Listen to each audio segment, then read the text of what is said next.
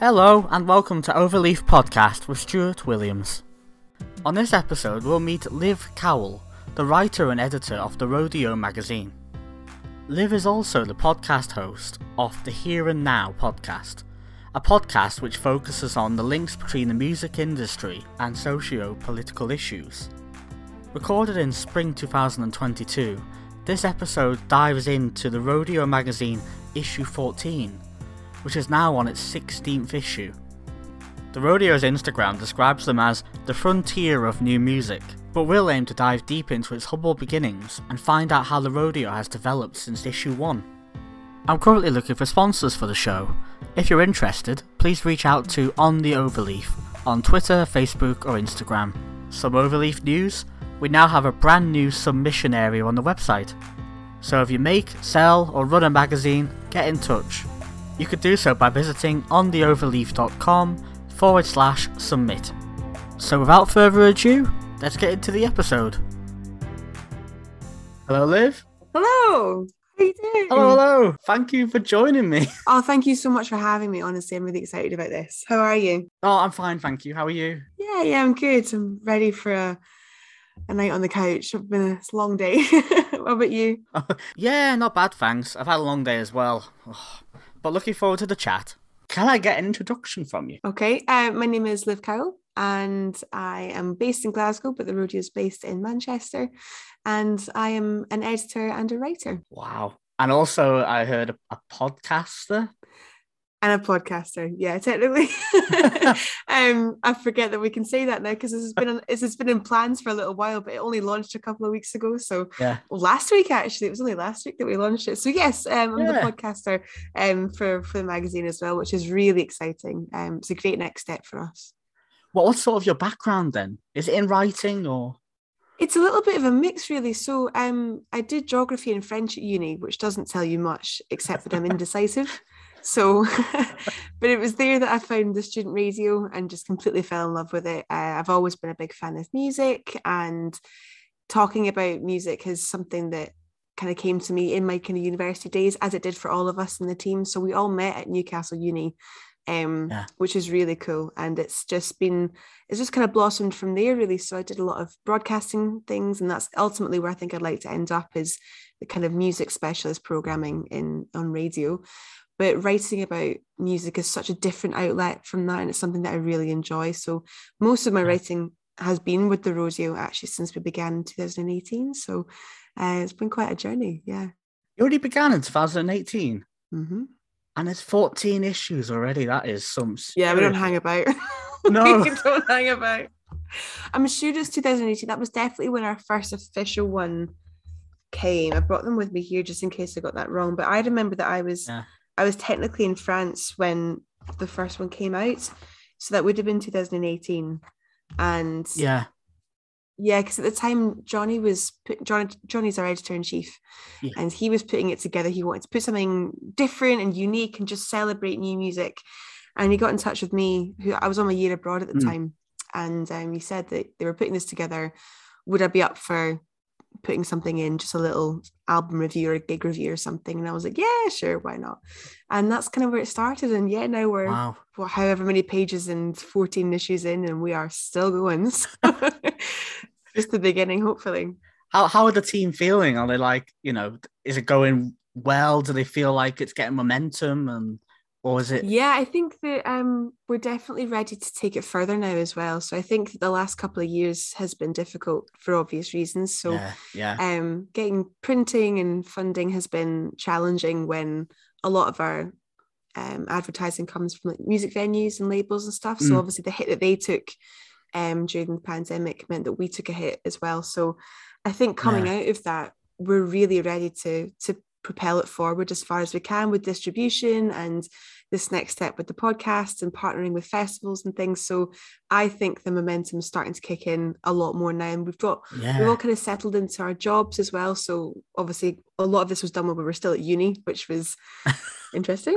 um a lot of late nights putting things together. But again, it's it's a little bit because chaos, yeah. but um, it's such a passion project that we're just so happy to do it, and it's good that we've all get um, the time to really give it what it needs now and the Yeah. contacts as well to make that happen. So definitely good things to come. We are far from finished. Yeah.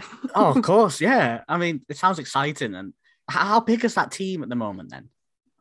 So um, at the top of like the admins, there's four of us. So there's Johnny Rogerson, who's the editor in chief, uh, Nick Eichen, who's the deputy editor.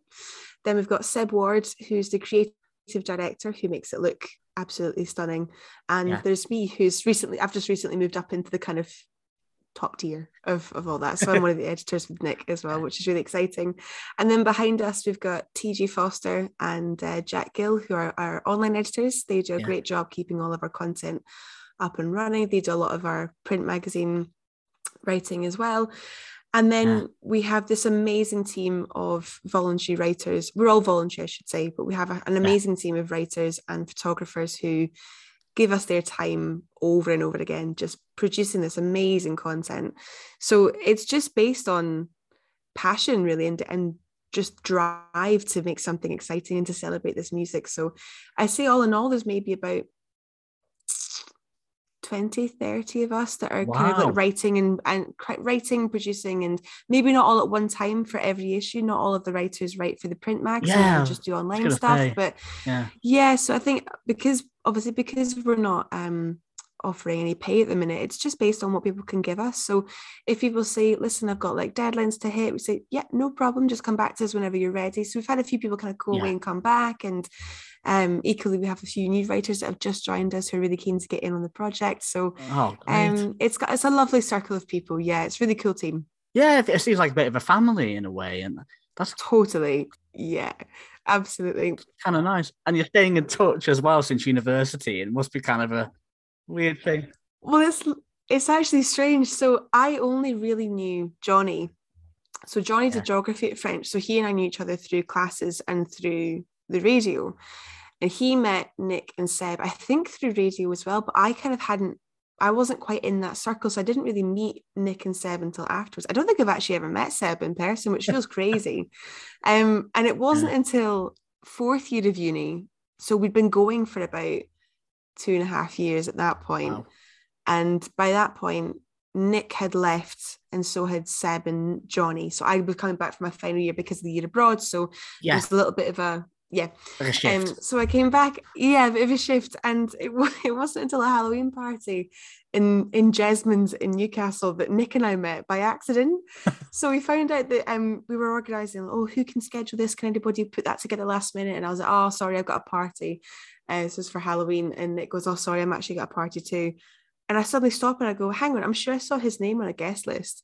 yeah. So I message him and I was like, Are you going to this address tonight? And he goes, Yeah, are you at that party too? I'm like, Yeah, oh my God. So that, we only met dressed up in like Halloween costumes for the first time, having worked together for a couple of years already. So Do you remember the costumes?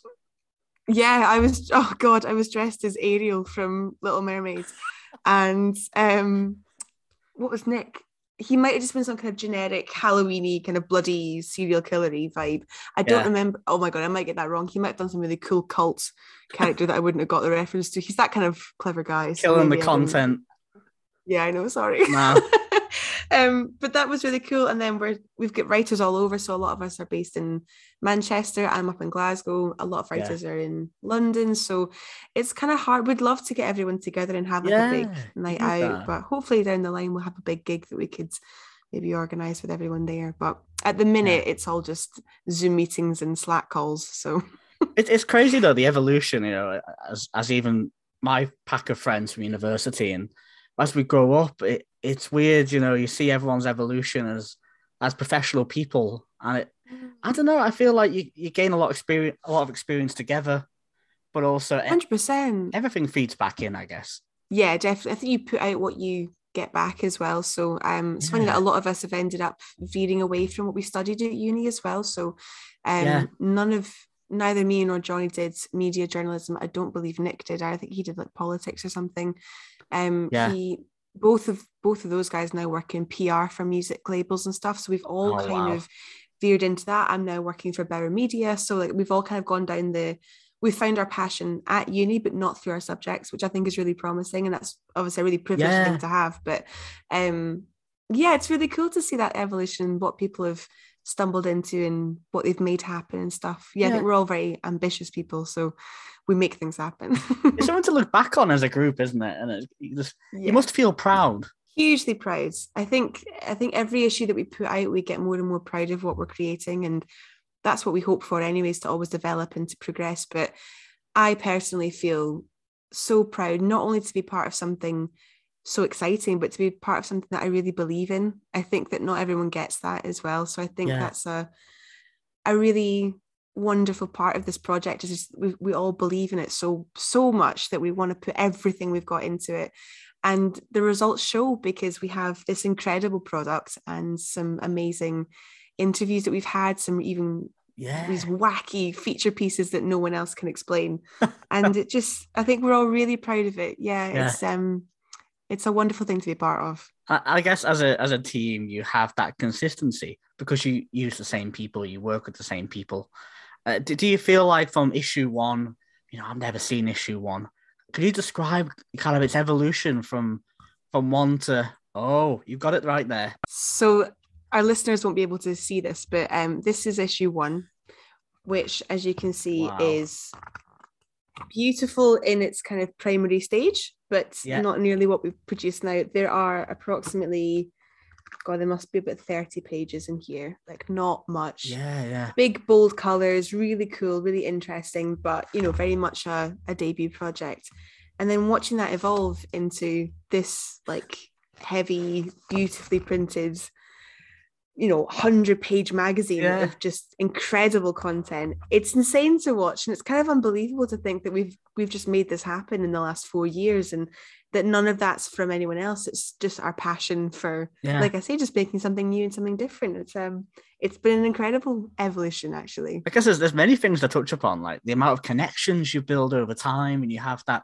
relationship with the labels to get the content and and the people you want to interview. But there's also the visual culture behind the magazine and how that's evolved clearly from from seeing that. It Mm. looks very like Euro style fonts and, and it- Yeah. the bold the bold colors, like you say, and to this sophisticated, you know, orderly design that just you know clearly highlights that beautiful like British culture, mag- you know, music and print culture so beautifully Mhm. now in issue 14.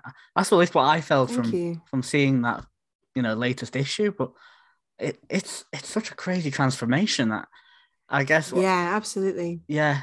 I mean, from from seeing it on the shelves, you know, where where was it first stocked? Like, what, did it begin like in universities?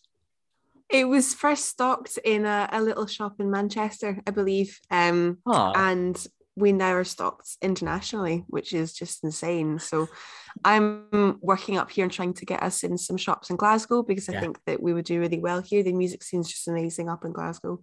Um, we've got loads down in in London. We've got a whole hub in Manchester. yeah, I think there's a couple in like Bristol. I think let me. I've got the list here as well.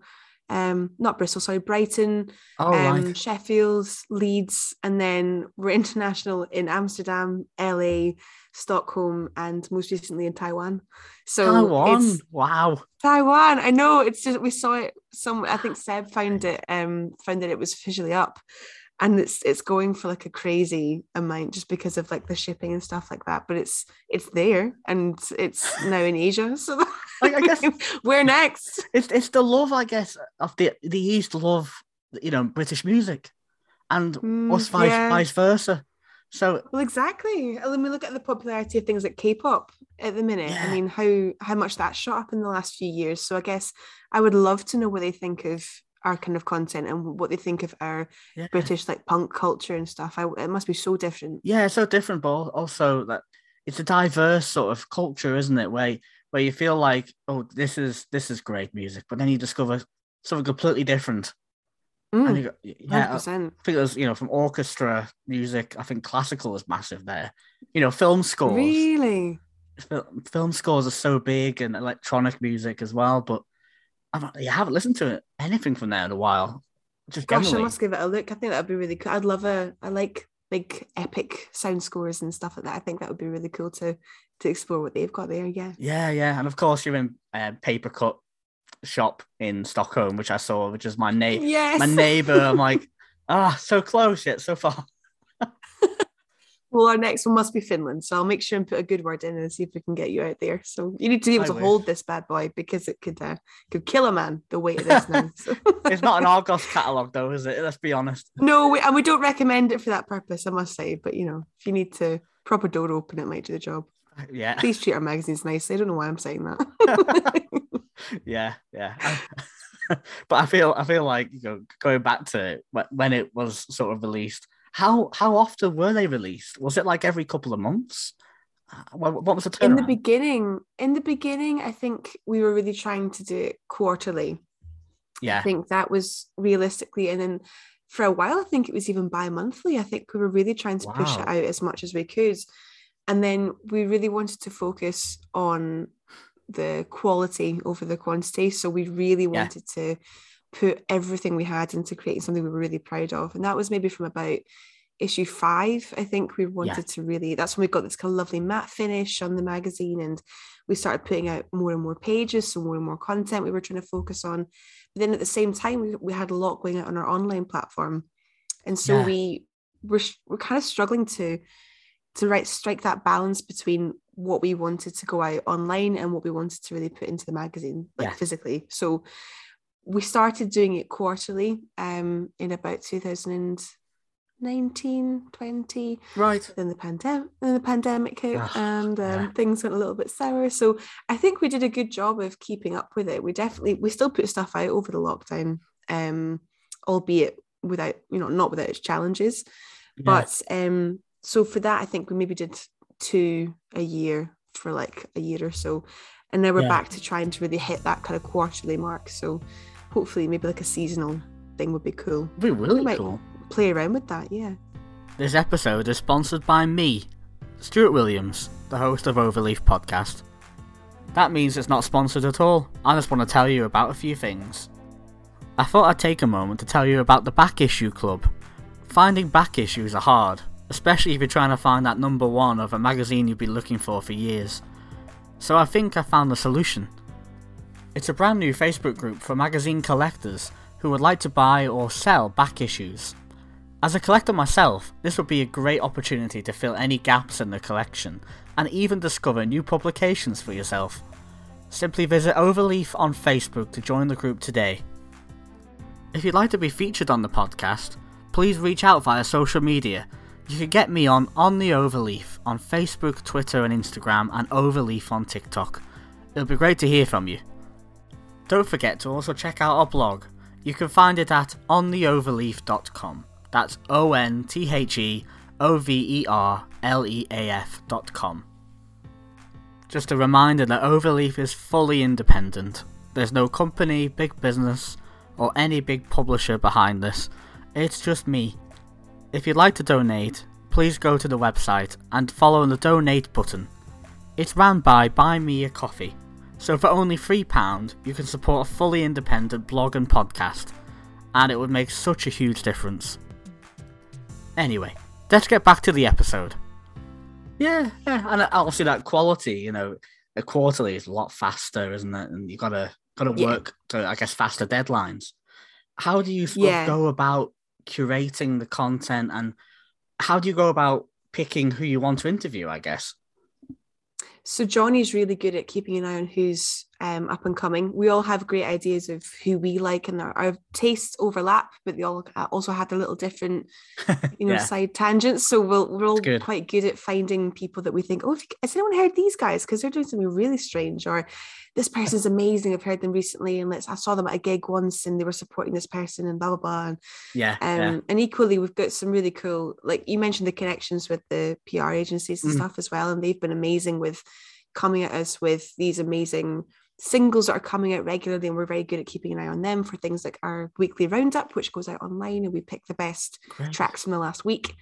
Yeah. Um, So that's how we get a lot of the new music coming to us. But then obviously with Nick and Johnny both working in PR at the minute, we've got such a great eye on the ball.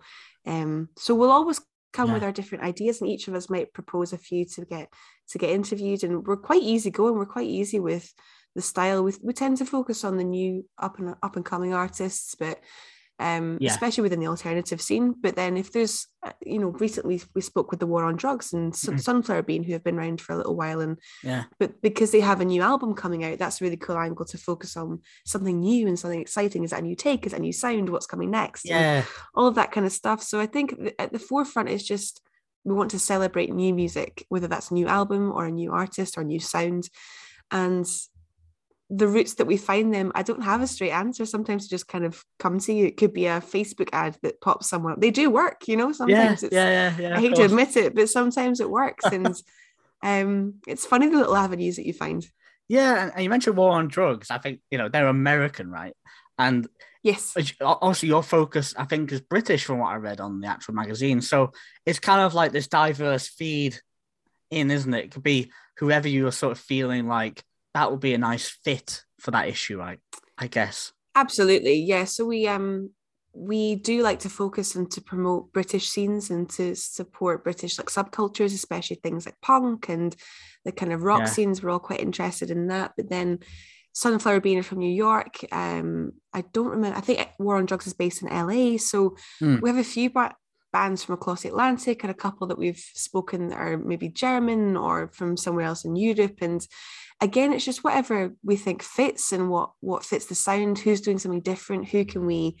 What angle can we take to to speak about something within the music industry? I think as well. The kind of wider look at how music is shifting as well is really interesting for us. And I guess especially as the pandemic sort of evolved and that domino effect, like you mentioned, that Mm. impacted the print industry, impacted the music in every industry.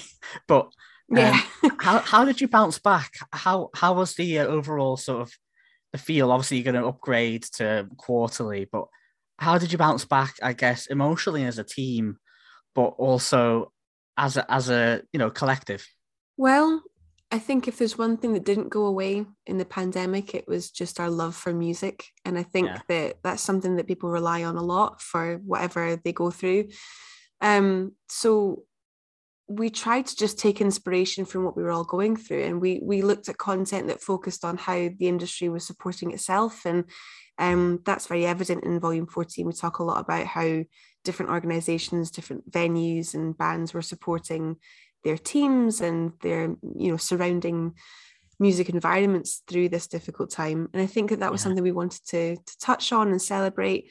And emotionally i think that you kind of just keep going and Yeah. um Yeah, you know i think we we su- we support each other the best way we can. So for a lot of us we were we were all struggling. I know that i was living alone for a lot of it. And so there was i took a little bit of a step back at one point because i was just like Yeah. i don't i can i want to be part of it. I want to do this but we can't go at the same speed that we've been going before now because it's just none of us can really cope with it at the minute. So yeah, we all found our separate ways of of getting through it. But then as a team it was we always want it to be something we enjoy. We always want it to be something Yeah. that's fun for the writers and for the photographers and on our end in the kind of editing and the proofreading side of things that has to be really clean. So yeah, if it means that we take a little bit more time to put a magazine out like we did so we put maybe just two out a year if that's what it takes and that's what we do not only to look after the magazine but to look after the people behind the magazine. So that's we're a little family like you say so um we we find our own ways of bouncing back and if that's taking inspiration from the the adversity that's happened or if it's just yeah, focusing on what's ahead then sometimes a little bit of a give and take a little bit of balance. But it's been i think coming out of it we've seen that it's definitely something we don't want to lose. We didn't want to you know reduce how many magazines we're putting out a year and we wanted Yeah. to find a way to to make it that so that we can put out as many as we can as best we can. So these things like looking at marketing and partnering with new festivals and our outreach i think is improving. And that's something that's because we can do that now we're like okay well let's go let's go let's do this and let's speak to these people. Who's doing something different? Who can we join up with? Who can we join Yeah, yeah. forces with? How can we come back better than ever? So yeah like a- journey definitely. It's like a renewed confidence. I think. It, it sounds like. I, I guess it's like a boost that you all needed, maybe. yes yeah i think that we've come out just keen to show them what we've got and to, to say well if everyone's had to go through the same thing everyone's going to find their own way of coming out of this so Yeah, how can we do it our way how can we celebrate music and celebrate ourselves as well we're all so proud of this we're so proud of this project and we've got new merch we've got a new t-shirt that's come out and we're going to try and put that in different places and it's we're getting creative with it. But where, where yeah. can people find the merch? Is it on the on the website? It's on our website. Yes, if you go to the shop um, on our website, you can find all the print magazines, but also our tote bags, which are really cool. They've got like a circular design that Seb came up with. It says "Not my first rodeo." That was our OG. Oh, like. And uh, most recently, we got a beautiful T-shirt that says "Keep it cool, cowboy." So, um, very on brand. Uh, yeah, you can Yeah. find it on our website. it's that wild that wild west theme again, isn't it? And it, Yeah, it's fun. Can't I- go wrong with it. I know when I first heard about it, I was like, "Ah, that's fun. That's fun." So it's that's it because we like a bit of a country spin, but we don't focus on country music. So it's um it just sets us apart a little bit. We all it's a bit of fun. It's a different aesthetic and um it works. I think it works. It does. It does. If you feel like you know, going to that rodeo, going to the first rodeo, it it, it is. It's describing a gig, describing an event, or you know, Mm. it, or experience, I guess.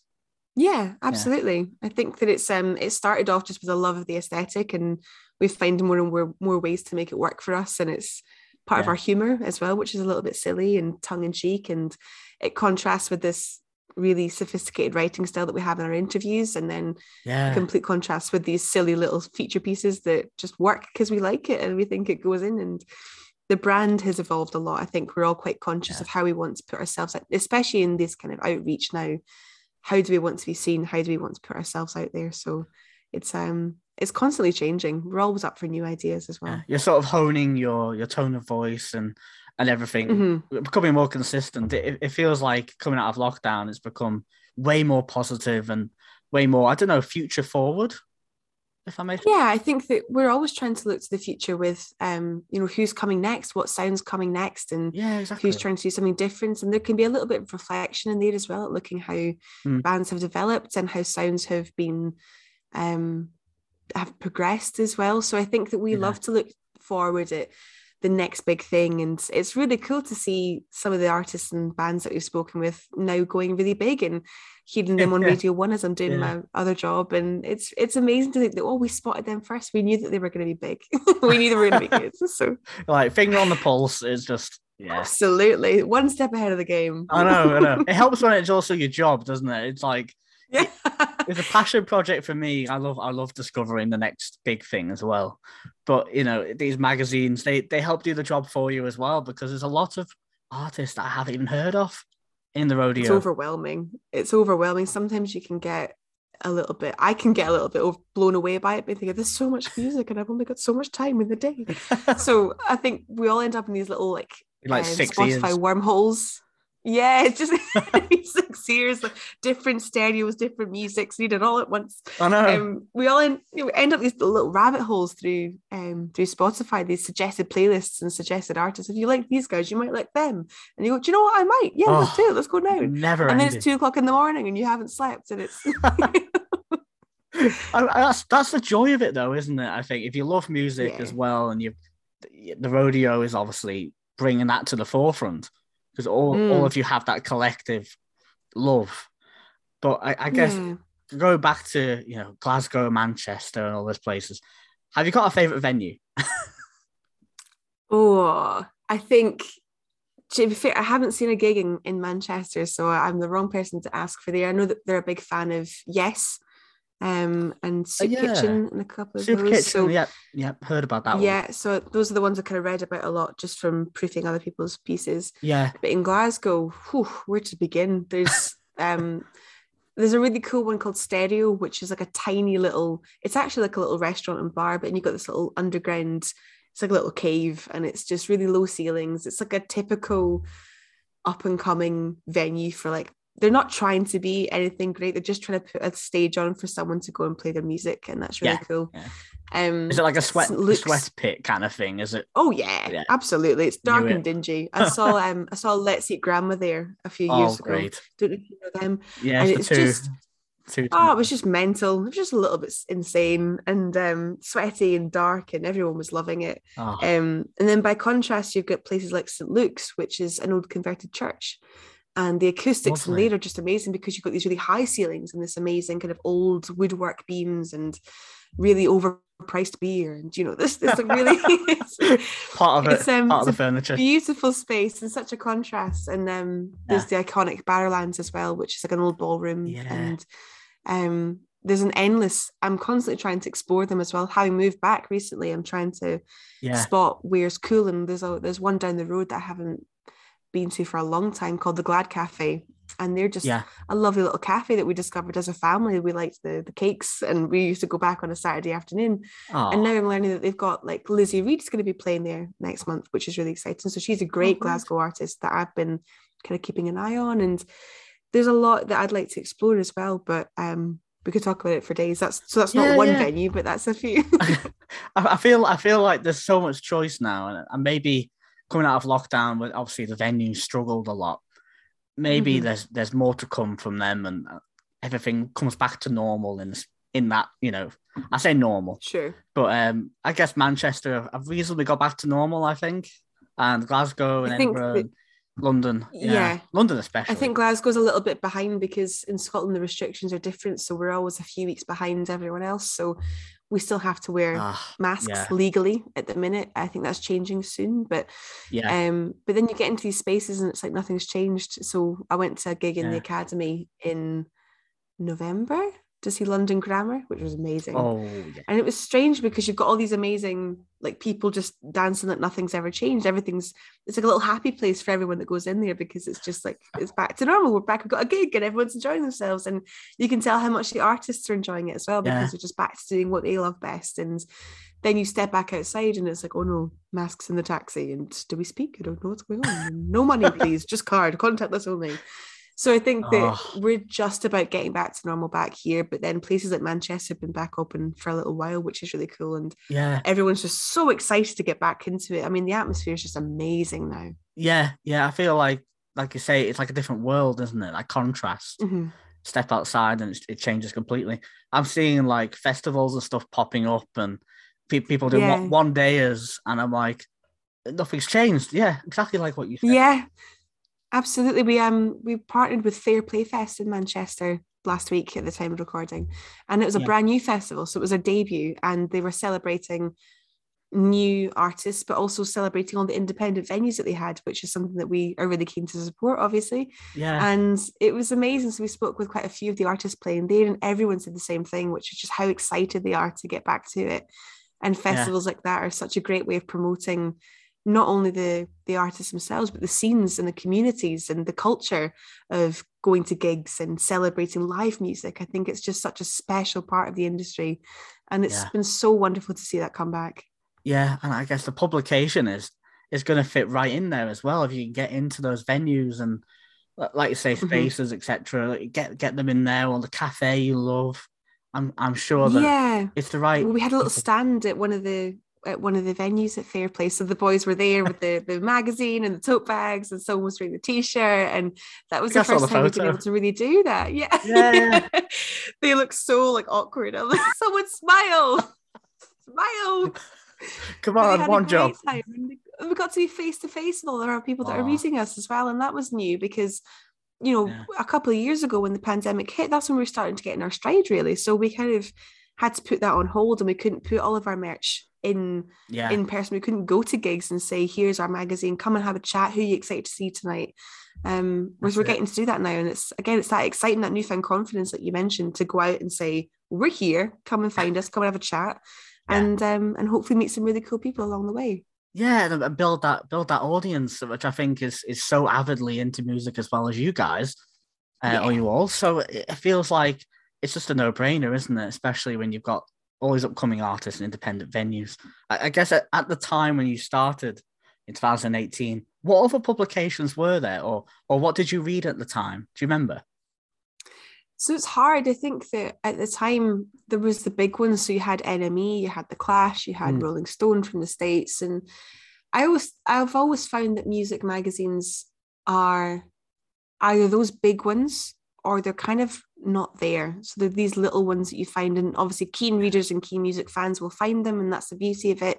Some of them start off as blogs, as we did technically. I think we were just a blog for a little while, and Yeah, um, so I think for us, th- there was a real gap. There was really something missing for us in terms of not only something to promote these artists, but something that was enjoyable to read, something very different. yeah, Um, because that was difficult to find, and I think that we wanted to have a tone of voice that stood out. That was a little bit tongue in cheek that we just said what we wanted and we would write silly feature pieces because it was fun to read. We want to write what we want to read, you know, and yes, you're the audience as well. makes that's what makes us successful. Well, exactly. I mean, I think that's the key to any any piece of writing is you should be or any piece of art, any piece of yeah. broadcasting, any piece of music, any anything, you should be creating what you yourself would want to would want to read or consume. And that's how you know you're going to attract the right people for your for your magazine or for example. So um yeah. yeah, I think we just wanted to create something that we weren't seeing. And I'm so glad that we did because it's just grown into this beautiful little project. And I think that the response that we get is that people enjoy that kind of writing people enjoy that kind of tone of voice and yeah although we definitely have that consistency now each of our writers brings their own little little taste everyone has their own little quirks and jokes and that's the phrases they come back to and and that's the beauty of it exactly this kind of collaborative yeah. project so finding new writers as well with maybe a, a very different different tone and they adapt that to to our pieces and our kind of style and watching them yeah. maybe play around with that as well we have some writers that just want to get into it and maybe don't have a lot of experience and we give yeah. them one of our craziest album reviews and say hey do what you can here's a cp go and write about it and come back to me and they come back with like an essay and i'm like no do you want to read that do you want no you want to something fun let's have some fun with it write a joke in there call someone a dickhead i don't care like you know it's fine be yeah. polite but you know be expressive and we, will never you, say a I bad guess. thing about it. Absolutely. We just want people to be expressive and to be themselves. And I think that's the beauty, certainly because I'll I'm one of the proofreaders for the final issue. So before it goes out, yeah, I'll read it seven times and you get such a sense of each person's personality and watching right. that develop as well over the last few years has been really cool to watch because yeah people feel more comfortable in their own writings myself included feel more confident in how i write and how i want to come across is how i'll, di- I'll be different depending on the piece and depending on who i'm speaking with and the the subject matter and getting to express getting to play with that while having that consistency yeah is now becoming easier i think um which is really cool to watch so you've got that that sort of house style, which you mentioned, and you've got all these different individual, you know, expressions coming in. How do you go about sort of narrowing that down? Do you feel like you have a lot of pieces which uh, don't don't make the cut, or everything is just you know laid out? You've got this as a feature, and then you've got you know minor pieces mm-hmm. around that. Yeah, I think um I think it's a bit of both. There's definitely been times where we've had some pieces in the bank and and gone. I don't think it fits in this issue. I think we should save mm. it for a later issue.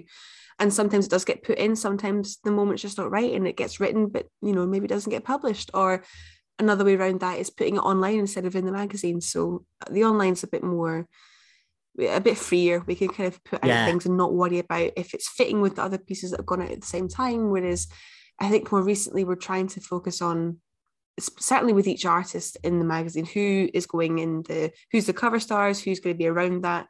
And then more generally what pieces can we fit in either loosely or just generally? There's always a kind yeah. of theme to it. Johnny's really good at figuring that out and curating what pieces fit where and how he thinks each style should go. Um, but then also we're quite open to sometimes it can surprise you. It can surprise you someone has an idea for something that they've yeah maybe read about or experienced and thinks, I think this would be a really cool thing to write about. I think I can speak to this person about this venue that they um, are opening or yeah. this event that happened last week that ties in with something that happened 80 years ago. You know, that people can be really clever with how they wow. how they approach their pieces and that can make for a really interesting read. And we're always happy to take a risk. We're yeah. always happy to let someone write it and then we'll read it and go, do you know what? I love it. This doesn't quite work. So let's lift that section. Let's reshuffle that. Let's put it here in the magazine. And then it's something that none of us had thought of. So we're always encouraging yeah. our, re- our writers to come to us with ideas as well. So it makes for a really exciting issue each time because yeah, you never quite know what's going to come from that. Um, no, of course. But it's great to watch. Yeah. Yeah. I, I feel like it, it, develops over time as well, doesn't it? And like you say, you, have got that family, but are you always on the lookout for a, a different voice and new new people? Absolutely. Yeah, absolutely. So we quite often get emails from people saying that they've read our stuff and they'd like to give it a go and they'll Oh, write awesome. something for us. And um, sometimes it works out, sometimes it doesn't. I think that it depends on how set they are on their own style. Are they happy to adapt? Are they happy to take some Yeah. constructive feedback? Not that it's never that their writing style is bad. It maybe just doesn't fit in with what we do. Um, It's part of learning, isn't it? Absolutely, and we, we like to keep our part. pieces fairly short. I think with our um certainly with our album reviews are quite punctual, so they're never more than about three hundred words. Yeah, I Um, noticed they were quite quite sharp and, and witty, and I, I really like the the sort of the layout there and how engaging that was. Thank you. Yeah, Nice. that was really something that we wanted to focus on because we think that a lot of the times the album reviews that we've read can be too long, too Oh, yeah. critical, too analytical. Whereas if we can if we can compare an album review to a drive we took to Tesco, then we'll write it. You know, like it can Yeah. be that simple and it can be that silly and it can still get the message across. It can still be a celebration of a piece of work, but done in a different way. But we're always looking for new writers and photographers as well to to come to us with a fresh idea or a fresh story. And it could be they write a couple pieces for us and then we keep them around and they and do Yeah, whatever, yeah. or they become a, a regular collaborator, which is really exciting. So How how would they find you? they can find us just by emailing us. Um, so you can find the contact page on our website, therodeomag.com. Um, you can email the um, just office at therodeomag.com. That's our basic one. Um, or Yeah. any of the main editors. So me, Nick, Johnny, Seb as well. Um, I'm more than happy to to read what anyone has to offer. It's uh, Yeah. it's the whole that's the beauty of it. We wouldn't want it. We'd never want to stay stagnant. So yeah. I hope there's any budding like writers out there that well willing to take a risk, and you sound like a, Oh, please do. Yeah, we're a friendly team. bunch. We're a friendly bunch. Um, we'll always be happy to to read something different. So yeah, send it over. yeah. I mean that's the best part of it, isn't it? Meeting new people.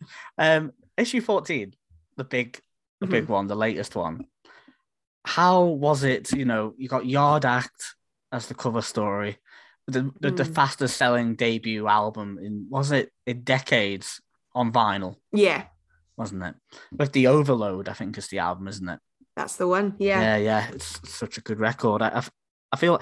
How did you uh, go about that? Was it was it sort of a case of, right? These guys are, doing great. Like the EPs and singles are hitting the mark with the audiences. Di- Is that how you discovered them? And then you thought this this was the right, the right people for the the cover.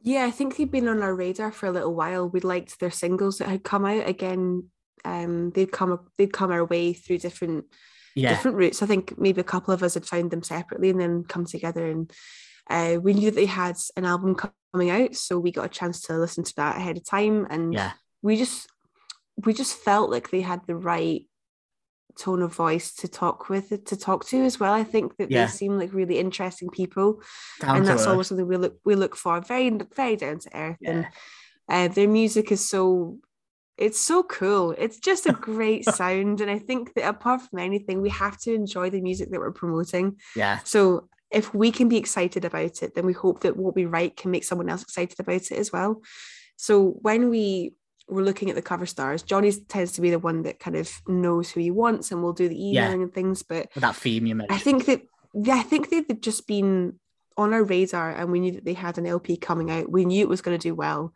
And the community around them as well is really cool. So they fit into that lovely subculture yeah, of um the kind of punk scene and being quite expressive and loud and a bit wacky and it just fits. I think it's just again, we like to do something different each issue. So we never want to stay the same. And while it might be that we focus on alternative artists, we like to think that there's a, a range within that as well. So we had a dual cover star. We had Sunflower Bean be the other cover stars as well, who are maybe yeah, they're based in New York and they have a very different kind of rocky sound. And so it could be that we have readers that are maybe more interested in their kind of music. And in doing that, they'll still read the Yard Act interview, we hope. Um, and Yeah. discover someone else or discover a, a new kind of culture in, in UK music as well. So we always like to have a little bit for everyone without being too specialist, if that makes sense. I, I like how the team always go to the gigs as well. And I saw like the sunflower Yeah. bean sunflower bean gig on Instagram. I was like, We never Oh. miss a gig if we possibly can. It's um it's, it's our happy place, definitely. yeah, yeah. I, I guess when you actually meet the artist though, to chat with them, is it is it over like Zoom like this, or is it in person most of the time at the moment? Most of the time it's over Zoom or phone call. Yeah. Um, we have we have had the, the chance to meet in person a few times, which is great, and hopefully coming coming out of the lockdowns we can do that more because you get such a better Yeah. sense of the person when you're in the room with them. So if you can sit down on a couch and um and really kind of bounce off each other with body language and with jokes and what's what's happening around you as well. You know, Yeah. As well as talking about the music, we always like to feed into what's happening at the time of the call as well. So this you'll read Oh, that yeah. sometimes someone comments on what happened in the Zoom call or what someone's wearing or what you see in the background. And that makes it that makes it more interesting as well because it really puts you in the conversation with the artist and with the writer. So you never want to be sitting on the sidelines, I don't think. You always want to be in the conversation when you're reading it or when you're listening to it. Hundred percent. So that's something we try and do to try and do better as well. So yeah. the more we can get in the room with someone, the better. But you know. Yeah. logistics. It's like a different yeah, logistics and time and If someone wants to fly me out to the states, that's fine. But I mean, our budget's limited. you never know what the future holds though. It's hey, fingers crossed. You know. I know, like the, getting them in, you know, the studio and when they're in town, it's su- such an important thing. And I, I think it's, it's such an important um, thing that you mentioned around being engaged in a conversation. Because I was, uh, I also do professional writing for music journals. That's how I, I sort of Mm. started my writing, and I, and I did a piece uh, for, for House of Solo, I believe, for um for them, and it was based on Wutto. Do you know the electronic Okay. artist that is Scottish? no, I don't. He's actually based in Glasgow. Oh, I had a chat with him. He- He's actually he, had a he had like a and what was it called? Like just an event, I guess, with Sophie Ellis-Bextor the other day, and that was such a right. massive thing for him. And I'm so yeah, so proud of him. He's such a lovely guy, and yeah, this elect- electronic producer called Oh, and he basically was he was sat in his room, and behind him was a like a a bobblehead for Paul McCartney.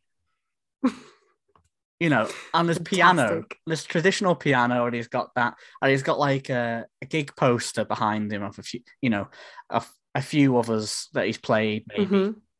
I think back in the day, Edinburgh and Glasgow, and it was such an important thing. And I started off with that, you know, in the piece, and I, I went into the fact yeah, there's a bobblehead of Paul McCartney, um, but that that sort of sets a, the tone for it because there's a person. It sets the scene as well. Yeah, you get a better sense of who the artist is as well. You want you want to put them across as a person as well. You want Yeah. to be able to feel what they're like. Um, you're totally right, and I love it when a piece starts with that something a little bit different. You're not expecting. No, um, no. Yeah. Yeah, I, I think that's it's so important that th- these people are sort of you, you take them out of the music because obviously music are it is a job, but it's also that passion as well, isn't it? And Mhm. it, it's what feeds into that passion as well, and how they started. You know, what maybe that in his case he he got a he got a keyboard from from his parents when he was young, and that's how he started producing in his room, Mm. for example. And you, you hear a lot of those stories along the way, don't you, about how they how they sort of their upbringing and how they got to where they have been. I guess that's kind of an interesting thing, isn't it? Just meeting all these new people. Absolutely. We had um we had an interview. Uh, I think it was volume thirteen with the Japanese breakfast.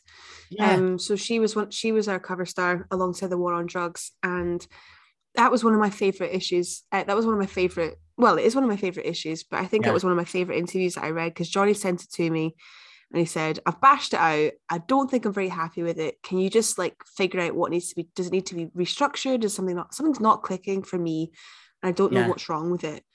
And I read it, and I, I said to him, "That's one of the best pieces I've ever read from you. I think that is the." best interview that I think I've seen from you in a long time because it Wow. was so it just put her across so well. It put her and her environment right at the heart of the interview and I just loved it. So she spoke a lot about cooking and she was writing a, a, a memoir about cook about food and I think she had um was she half Korean or something like that. So I believe she so. had a yeah. lot of in yeah so she had a lot of really cool influence coming from her mum in, in food and she was writing about that and yeah, so he was picking out titles that he saw on her bookshelf and that came into the interview and i just i loved it because it struck that balance between food and music and home and heritage and all these Wow. things that feed into a person that ultimately feeds into the music Yeah. and he just I it was one of my favorite things I think I'd read in a long time and it was just it took him by surprise because he really thought that he couldn't get it right and it was I think that sometimes happens with you question with a- yourself a with little a- bit.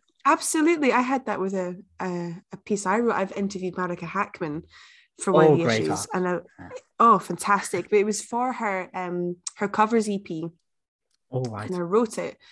And I was like, I just don't know if I'm very happy with it. I think it's it's fine. Like I've, I've written it, and I just don't know if it's if it's clicking. You know, sometimes Yeah. you feel like this is. So when I wrote the War on Drugs, when I was like, this is it. This is coming out of me, and I'm really happy with it, and it's flowing well. I'm writing it easily. I feel like I'm getting it right, and then the feedback was good, and that's fine. It clicked. But with this one, it clicked exactly. It felt really natural because I could remember it so well. But then with the Marika when I sent it and I was like, I just don't think this is working. and the feedback came back and he was like, Well, I can see it much better than you can because this is great. And you know, change this a little bit and you'd be fine and we'll we'll go away with that. And it can really take you by surprise. And I think because we know each other really well now, we know each other's writing style, of course. that can yeah. help just to have a bit of a fresh, a fresh perspective on it as well. Go away, come back to it, some think of something else in the meantime, restructure it, rejig it. You know, it's like a big jigsaw. yeah, it's that perspective as well, isn't it? Mhm. You know, you you might feel a certain way about a piece at that moment in time, but also you might be in a different headspace completely. You know, we're not we're not always on it all the time, and we can't always whop out nine hundred words. But No, I know. you know, on some days you might, and it's just But you can be Yeah. you can be too close to it as well. Sometimes you can be really laboring over it, wanting to get it right. You can be wanting to do it justice. I think sometimes Yeah. the pressure of having such a great conversation that you've had maybe over the phone or in person over Zoom, putting that into words and getting that across the right way can be really daunting. It can be a very difficult task Yeah. if you're not quite sure where to begin. Um, you could have had this fantastic conversation, and that's why we've done this this podcast that we can talk about later. But like you know, yes, yeah, being able being able to put that across just as the raw interview can be really beneficial because sometimes you miss these little nuances that happen in a conversation and so when you're too close to a piece because you want to do it justice and you really want to do it well yeah, sometimes having somebody else who's just going to read it can be the best way to see what needs to be changed what needs to be kept or if you're just yeah. on the right track at least And- yeah And ultimately, we're creative people. I think I can I can, Yes. I can relate to all of you in that sense. We- you know, We're always creative, and we've always got to, you know, produce the best stuff. We we've you know we've never produced this this good a piece before. It's Mhm. got to be better than yesterday's, and that yeah, there's a bit of self pressure there. Do you think? I don't know. I yes like- i think that we're always trying to do better so we're always trying to outdo ourselves but that Yeah. doesn't necessarily have to be in terms of obviously we want the quality to be better but sometimes course, it's yeah. just maybe the message that we're trying to put across so it could be that you know we're really proud of this recent issue because of some of the artists that we've spoken to and then other times it could be that we're really proud of it because of what it says and it's Yeah. really got a, a message coming across and we love the, some of the feature pieces that we've got in there and we can be always trying to do better but we can want to be better in different ways as well so we can Yeah. maybe want to put a um like i say a different message across or a different focus on each Yeah. issue can be trying to do better as well but you're right that self pressure can be can be the end of you because if you're thinking well that was the best interview i've ever written how the hell am i going to top that next time you know it's not it's not healthy because you're just never no. gonna it's not a competition at the end of the day because someone could read what you thought was your best interview and Yeah. think not for me like well written but not for me it's a and balance. then something else you can write exactly so Yeah. you write for your audience don't you but then Yeah. i guess you also write for yourself so it's hard to know what to do you, can- yeah, you can't always go like, ah, that was all right. It was just fine. You can't. You can't No, always say that either because then it feels like it's not to the standard your your inner self is wanting. In a, I don't know, in a perfectionist. If you're a perfectionist, I, I certainly am. oh absolutely yeah And breathe. Roald Dahl was like that. I think I, I remember reading a lot of him as a child, and um, he said that he was never ever happy with his final draft because he always wanted to do better. And sometimes you just have to draw the line. Yeah, you have to just just let it it. go. I mean, I thought Matilda was pretty good. So I think everything he did was pretty good, to be honest. yeah, I know. It, yeah, it's been challenged in recent years. I mean, but that's the time period, I guess. Let's not go into that. it. Yeah. No, let's not because Oh, if we do that, we'll have everyone on our backs. So into the into the realm of fantasy, I guess. It, it, into that realm, what would be your ideal artist to interview? Who would be Oh, your dream wow. artist? I think we would love to speak with Haim. I think the, Oh, lovely. Yeah. we've got such a love for them for so many different reasons. We think the sound is just right on brand. We love what they write about. We love how they work together. That it's a family thing, I and know. each each of their albums just gets better and better each time. I think they would be an amazing cover star for us. I think we would love to do that. Um, but then I think it Yeah. it depends because obviously they're quite well established, so they're quite a, a, a you know a quite a popular band already. So if if we like to focus on up and coming bands and alternative scenes, I think that I think the dream one changes each issue. I think that we sometimes we set our sights on an artist and think, God, we'd love to speak with them, yeah. and they go, sorry, we're not really doing any promo at the minute, and that kind of slides away and. Then the moment passes because their album doesn't time right with when we're trying to release it. So Yeah. I think that the dream one will change each issue. Sometimes we get it, sometimes we won't. And I'm sure that you know Nick and Seb and Johnny could each offer their dream artists to put in to put on the front of the magazine. But um I think Haim are definitely one that we'd love to get Yeah. day. But I hope the stars will big- align for you at some point. that's a big ambition though. No, it's not. It's not. I think they're they're so down to earth. They, they come across so down to earth. they do. I, I had this I had this horrible uh, decision to make back in 2015, 2016. I Mhm. think it was start of 2016 when I was seeing Kaiser Chiefs in Manchester Gorilla, and I saw the ha- Haim's tour bus uh, out on the other side of the road at the Ritz. I had obviously I decided to go to see Kaiser Chiefs that night Yeah. rather than Haim, and I I regret that a lot. But also I love Oof. Ricky and Co. Uh, but I also saw them come out of the tour bus, and I was like, this is the height of their debut album, and I'm not there. This is this is madness. I'm sit- sitting in the cold in Manchester in the winter. Oh my god. So you saw them I haven't seen like Haim. come out the bus? I saw them out of the Did you bus. see them come out the bus? Yeah, yeah. Well, that's pretty cool. That's pretty cool. but uh, it's, it's a different thing, you know. With with seeing them, I think they've done such amazing things since then, and as you follow I've them, got tickets to see them in July. oh, you have! I'm really excited. I have. I'm so mad. I I got up at the crack of dawn to buy them because I was like, well, if I do nothing else today, I'm gonna get tickets to go and see these guys. and I sat there, and obviously the website crashed, as we knew it would, Uh, a couple standard. of times, and we we persevered, we kept going. And the stars aligned, and I got tickets, and it was it has been rescheduled like three times, oh, and it's finally happening in July at the the Hydro in Glasgow. oh, the Hydro. Yeah.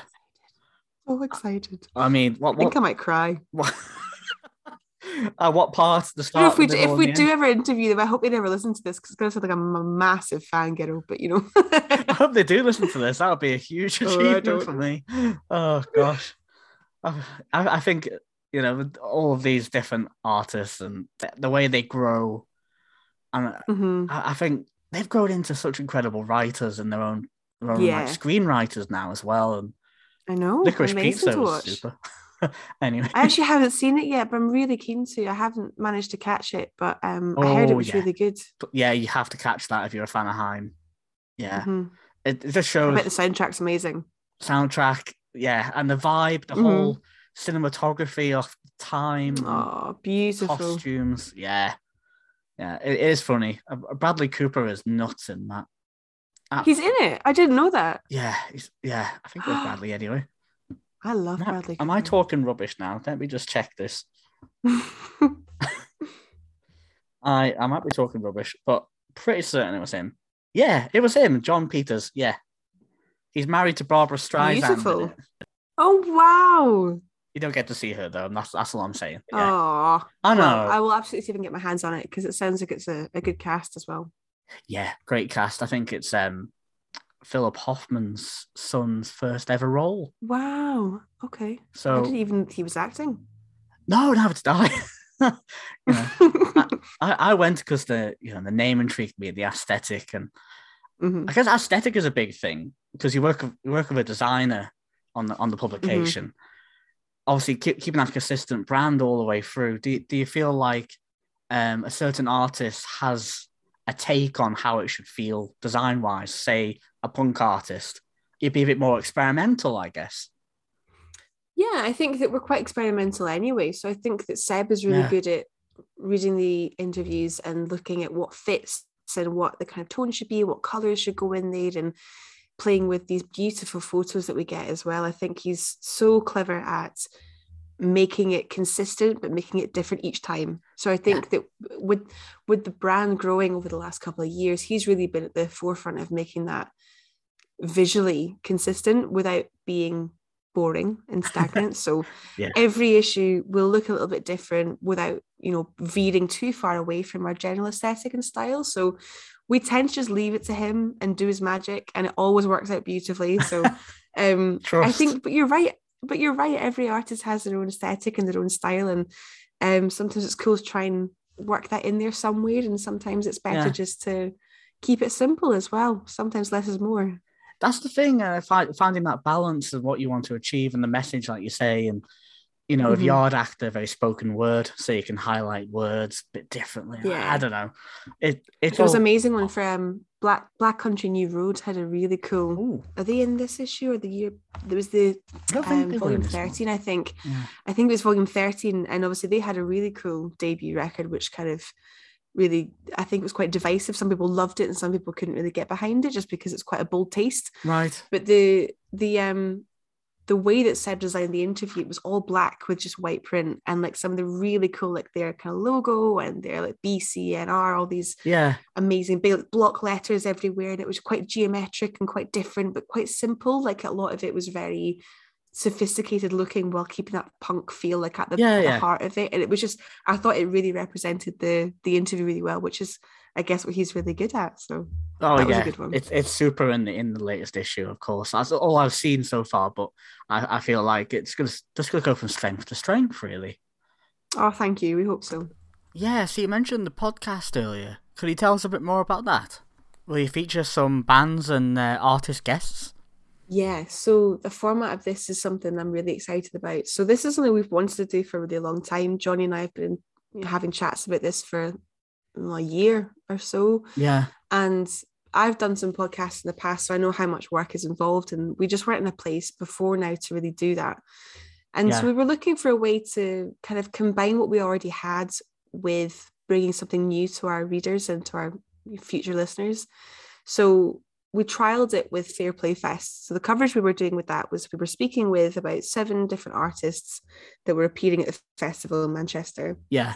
Um, I then asked all the writers to send me the raw interviews, so just the as they were uncut, just send them my way. I'll work my magic.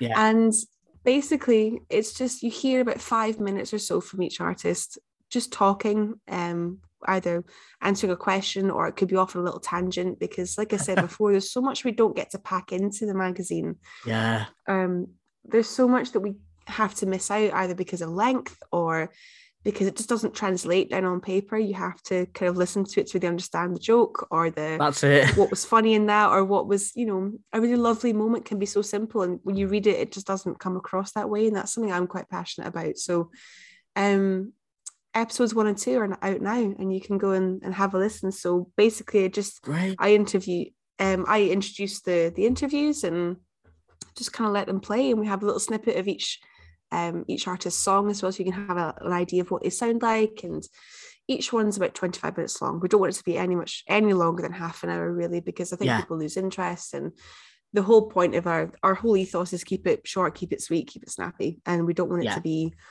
dragging on too much um, just because our own attention spans are limited. And um, this is true. And yeah, and I'm really proud of it. I'm really happy with it. So we're going to be doing that with a lot of our future coverage. So we have some things in the pipeline to speak with the Great Escape Festival in Brighton oh, next month, massive. which is cool. Um, so we've got some exciting artists. I spoke with one yesterday. I'm not going to tell you anymore because I won't be able to go and find it. Um, and then uh, ultimately, we will be doing it for each of our magazines. So each issue will put yeah. out one, maybe two um, episodes. I don't think more than two. I think that two's two's plenty. Um, and again, people will just be able to hear a different side to it. So we want to put across the kind of behind the scenes element of our content. You know what goes into it. Some things you don't like. You see, you, you miss some things from just reading it. Yeah, yeah, the vibe um, of it. Yeah yeah, I wanted we just wanted to put the most organic version of these interviews across as well, and just allow people to hear just a snippet of it, and then want to hopefully go and find out more and go and pick up a magazine. So, um, it's a way to reach yeah. new audiences and new readers and new music lovers, and just expand a little bit. So Expand. yeah, I'm very excited about it. Very excited about it. If a magazine could talk, come to mind. Hey, that's good. I like that. I want to put that as a tagline. copyright, copyright. With your permission. of course. I guess it's so yeah, we've du- we've dubbed it the Rodeo on Record, which I thought was quite cool. rodeo. Yeah, yeah. And the trailer is also on Instagram, I think, isn't it? And It's on Instagram. You can find it on YouTube as well. We have a channel now with everything there, and it's on Spotify.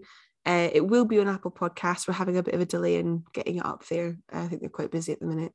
And Yeah. uh, Amazon Music, uh, Google Podcasts, Deezer, Acast. Basically, brilliant. have a wee look, and I'm sure you can find it somewhere. Yeah, and- and obviously we know where where we could find the magazine, but how much is the magazine? And you know, wh- where do where do you plan on uh, sell, selling it in the future? I guess is you know, are you going to focus more now in into like cafes and stuff like this, or at the moment? I think we'll always be look, looking for really new and innovative places to put it. So little cafes that we like. Um, we we're definitely all about supporting independent businesses. So I think Yeah. that that's something we want to focus, being you know an independent business ourselves. So um, venues would be really cool. We go for currently it's six ninety five uh, Yeah. an issue, and that might vary depending on how much content goes into each issue. So just keep an eye on that. It's around the six seven pounds mark at the minute. Okay. We're always kind of scouting around to see who's um who's up for taking us. But we, we're working with a distributor at the minute as well, so he's really good at finding Oh, us some super. places to be stocked. Um, so yeah, definitely keep an eye out. But in the meantime, we ship internationally, so. Uh, just find us at rodeomag.com forward slash shop. Great. Yeah, I hope everything goes to plan and best of luck. Thank you. Good things to come. Oh, well, thank you so much. It's been an absolute pleasure chatting to you. And hopefully, um, anyone listening will take an interest and go and check us out. So I appreciate you taking the time to support us. Thank you. It means a lot. No, it's no problem at all. Thank you for well, agreeing to come on, and thanks for Johnny also for for reaching out. So good. Yeah, It's only been an the, absolute pleasure. it's only the start, of that. I think I'm gonna gonna try and keep track of the progress and share as much as possible. Absolutely. Well, please do, because we'd love to come back and chat again down the line and see how we've changed um, in since chatting with you now. That'd be cool to come back and do a bit of a compare and contrast, a show and tell. I think I- put our put our money where our mouth is, hopefully. yeah, as much as you can show on podcast, I think it's like, what can you show? Yeah. But I think I know. it speaks for itself. You got all the, all the stockists are on the website, and I'll I'll definitely be putting a piece up on on my blog as well at some point. So stay tuned for that. Thank you so much. Really appreciate that. Ah, no problem at all. I think say hi to the team, and when I'm in the UK and I ho- hopefully get to go around gigs again at some point, I'll definitely try and find you all. Absolutely, yeah, no, we'd love that. We're always trying to kind of keep in touch with our um, supporters, and we'll obviously support this uh, the podcast and Ah, share it around you. our socials as well. Yeah, hundred percent. Thank you very much. Thank you very much, Liv, for joining me on the podcast. To read the rodeo, you can do so online or in print. Issue 16 is out now and available in all good indie magazine shops. The full stockist list is available on their website. The website is therodeomag.com. That's T H E R O D E O M A G.com. In our next episode, we'll meet Silas, the owner of Greenmore Sylvanus, a sign for hedge witches and wizards, looking at magic, nature, folklore, and the land. I can't wait for you to hear it, so make sure to subscribe. Hit that subscribe button on wherever you listen to the podcast, and let me know your feedback. You can find me at On the Overleaf, so that's on Twitter, Facebook, and Instagram, On the Overleaf. I'd love to hear your thoughts. You can also visit our website at ontheoverleaf.com. That's O N T H E O V E R L E A F dot. Thanks so much for tuning in to this episode of the Overleaf podcast. See you next time. A big thank you to the creator of the music for the show, Valtteri Keskitalo.